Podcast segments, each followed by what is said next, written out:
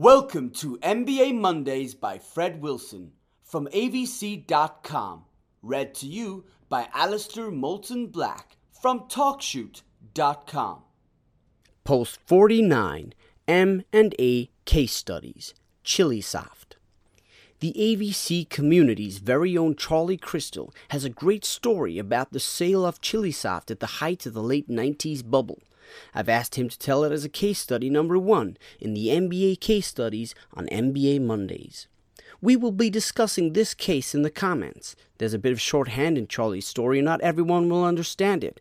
Please join the discussion. Ask any questions you have, and the community and I will answer them.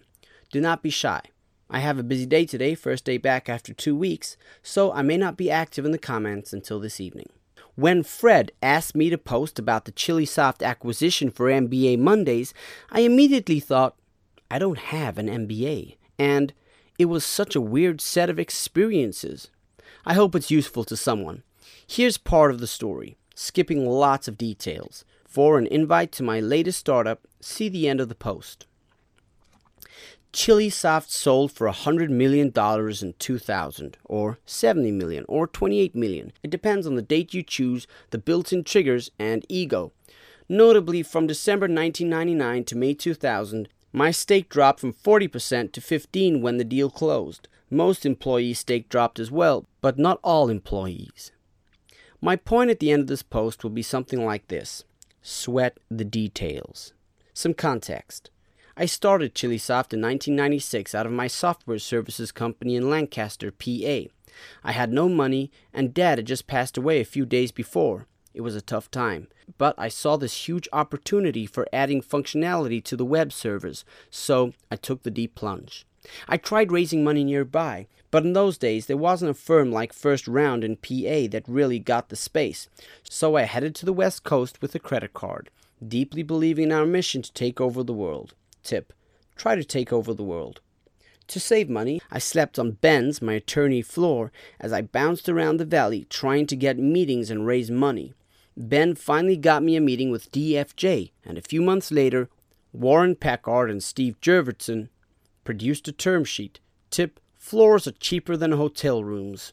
When I signed the term sheet for $1.4 million on a Sunday night at 11 p.m. at a bar in a casino in Las Vegas, completely emblematic it seemed. But I was out of debt. DFJ saved my life in a way. Tip try not to run up debt. It's unlikely you'll be saved by Series A. That Series B deal was nuts. 3.7 million on 19 million pre-money, with about a million in revenue, perhaps and a cap on the preference. That meant if we sold for more than $42 million, Series B simply got its pro rata share, and everyone would be thrilled. Tip don't create the wrong incentives. Over the next year and a half, we fired the CEO, and I ended up taking the CEO job back. I wasn't a popular guy with the investors for that, but my gut informed intuition said we needed to cut the bullshit and sell software. I figured that they'll like us when we win. Tip They'll like you when you win. The chill set in, so I focused the company on sales and kept sending reports to the board. We increased revenue in the next quarter by three times the prior one, and things thawed. Tip Communication matters with investor relationships. I started a CEO search. I really didn't want to run the company, but I also didn't want someone else to run it into the ground. A few months later, we had our guy. Tip Run the company, get the ops. At the time, we were lower on cash than was comfortable, and I had the choice of cutting 35 people to 9 or bringing on a CEO and making sure he had cash in the bank. DFJ and the other firm offered an onerous bridge, monthly escalating warrants, and a controlling board seat. I didn't really grok the meaning of the warrants, tip sweat the details. I didn't want to send people home, and our pipeline was strong, so I chose to keep the ride rolling and go with it. Everyone was surprised when I wasn't fired right away, but there I was, still employed. The prospect. That fall, a great sales biz dev guy, Brian Pavachik, asked me to attend a conference with him. He was incredibly excited about the potentially big license deal with Cobalt Networks, which made Linux servers for ISPs. Chilisoft had a number of large ISP partners like PSI and ATT, and that kind of distribution at the time was a big win.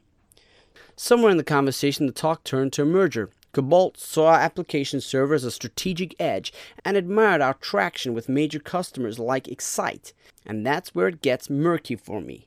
I had been focusing on launching a suite of small business apps on top of Chilisoft, and the talks went on without me.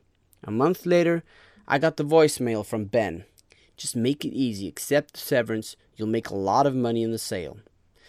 I sat down in the CEO's office and acted like I didn't know anything, and talked about how excited I was about the company and how he was doing so well, and he could have at least had the balls to tell me himself. Tip, you won't always be indispensable. I imagine they wanted me out because I was dogmatic with the direction of the company. I wanted to make the engine free and sell apps into it, like the CRM systems I was building. And they wanted to get the company sold and get liquid. Besides, CRM wasn't going to be big or anything. But I was difficult, admittedly. So I left, a bit bitter and burned out, and spent a few weeks more in Seattle to take in the WTO riots and plan my trip home. Tip Stay away from riots after being fired from your startup. Fast forward to the deal. The deal. The deal was struck at $100 million in January 2000, but the VCs insisted on fixing the number of shares, not the value of the deal. A month later, they looked like geniuses. The deal was worth 135 million, next month 70 million. It closed in May at 28 million dollars, 72% down from the deal price. Tip: fix the price, not the stock. The management team also threatened to quit if they didn't get an additional 10% of the deal. JLM's rule if anyone goes to the pay window, everyone goes to the pay window. And I bet he'd add, and no double dipping. The US doesn't allow management to hold a company hostage in a transaction like that without suffering a massive tax consequence, unless they get approval from the majority of the shareholders. That would be me and a few others. From my perspective, they already had better than average option allocations, and I didn't believe they would walk. But at that point, I basically decided to stop paying attention to the details and just get it done, after a threatening call from the Cobalt CFO.